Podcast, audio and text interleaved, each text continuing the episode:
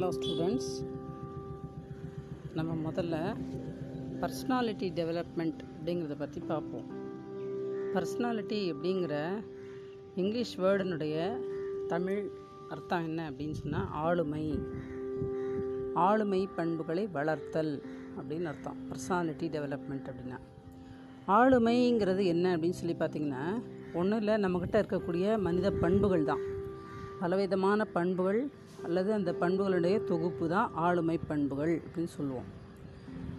நம்ம வந்து சிலர்கிட்ட சிலது நம்மளே வாட்ச் பண்ணியிருப்போம். மனிதர்கள்கிட்ட பழகும்போது தாராளமனப்பான்மை, கஞ்சத்தனம், அமைதி, நம்பிக்கை, சந்தேகப்படுறது, நிதானம், அவசரம், கோபம், அமைதி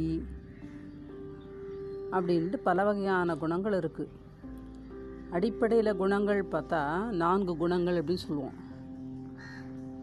சத்துவகுணம், ரஜோகுணம், தாமசகுணம், சாமகுணம். அதில் பார்த்திங்கன்னா மொத்தமாக மனித பண்புகள் பார்த்திங்கன்னா அறுபத்தி நான்கு குணாதிசயங்கள் மனுஷங்கிட்ட இருக்குது. இது எல்லாத்தையும் சேர்த்து தான் ஆளுமை பண்புகள் அப்படின்னு சொல்கிறோம். சிலதை பார்த்திங்கன்னா நீங்கள் நமக்கு நல்ல குணம் அப்படின்னு சொல்கிறோம், சிலது பார்த்திங்கன்னா வக்ர குணம் அப்படின்னு சொல்கிறோம். ஆத்திரம், கோபம், வெறுப்பு, சந்தேகம், நம்பிக்கை இல்லாமல் இருக்கிறது, இதையெல்லாம் பார்த்திங்கன்னா வக்ர குணம் அப்படின்னு சொல்கிறோம். அதே சமயத்தில் அன்பு காட்டுறது, நம்பிக்கை வைக்கிறது, பொறுமை, அமைதி, சாந்தம், இதெல்லாம் பார்த்திங்கன்னா நல்ல குணங்கள், நற்குணங்களாக சொல்கிறோம் இல்லையா. சில நல்ல கொஞ்சம் நம்ம யோசித்து பார்த்தோம்னா எல்லா நேரத்துலேயுமே நம்பிக்கை, எல்லார் மேலேயும் நம்பிக்கை வைக்கிறது சில சமயத்தில் தவறாக போயிடும். சந்தேகப்பட வேண்டிய நேரத்தில் சந்தேகப்படணும், சந்தேகப்பட வேண்டிய ஆள்கிட்ட சந்தேகப்படணும், பயப்பட வேண்டிய நேரத்தில் பயப்படணும், ஆத்திரப்பட வேண்டிய நேரத்தில் ஆத்திரப்படவும் தெரியணும் இல்லையா. அப்போ தான் நமக்கு வர்ற ஆபத்தை நம்ம தவிர்க்கலாம்.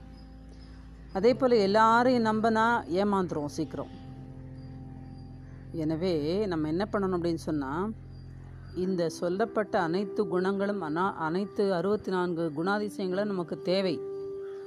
தேவையில்லாத குணாதிசயம்னு எதுவுமே கிடையாது, தேவையில்லாத குணங்கள்ன்றது எதுவுமே கிடையாது.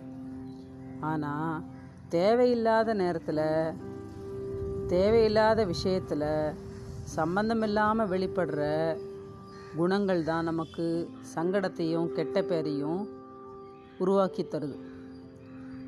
ஸோ குணாதிசயங்கள், நம்மளோட குணாதிசயங்களை வெளிப்படுத்துறதுலையும் நடைமுறைப்படுத்துறதுலையும் கட்டுப்படுத்துறதுலையும் தான் நம்மளுடைய ஆளுமை வெளிப்படுகிறது. அதாவது நம்மளுடைய குணங்களை நாமே ஆளத் தெரிய வேண்டும். அப்படி இல்லைன்னா தான் ஆளுமை குறைபாடுகள் ஏற்படும். ஓகேவா? இந்த ஆளுமை பண்புகள் என்னென்ன, அதை எப்படி வளர்த்துக்கிறது அப்படிங்கிறத பற்றி கொஞ்சம் கொஞ்சமாக நான் சொல்லிட்டு வரேன்.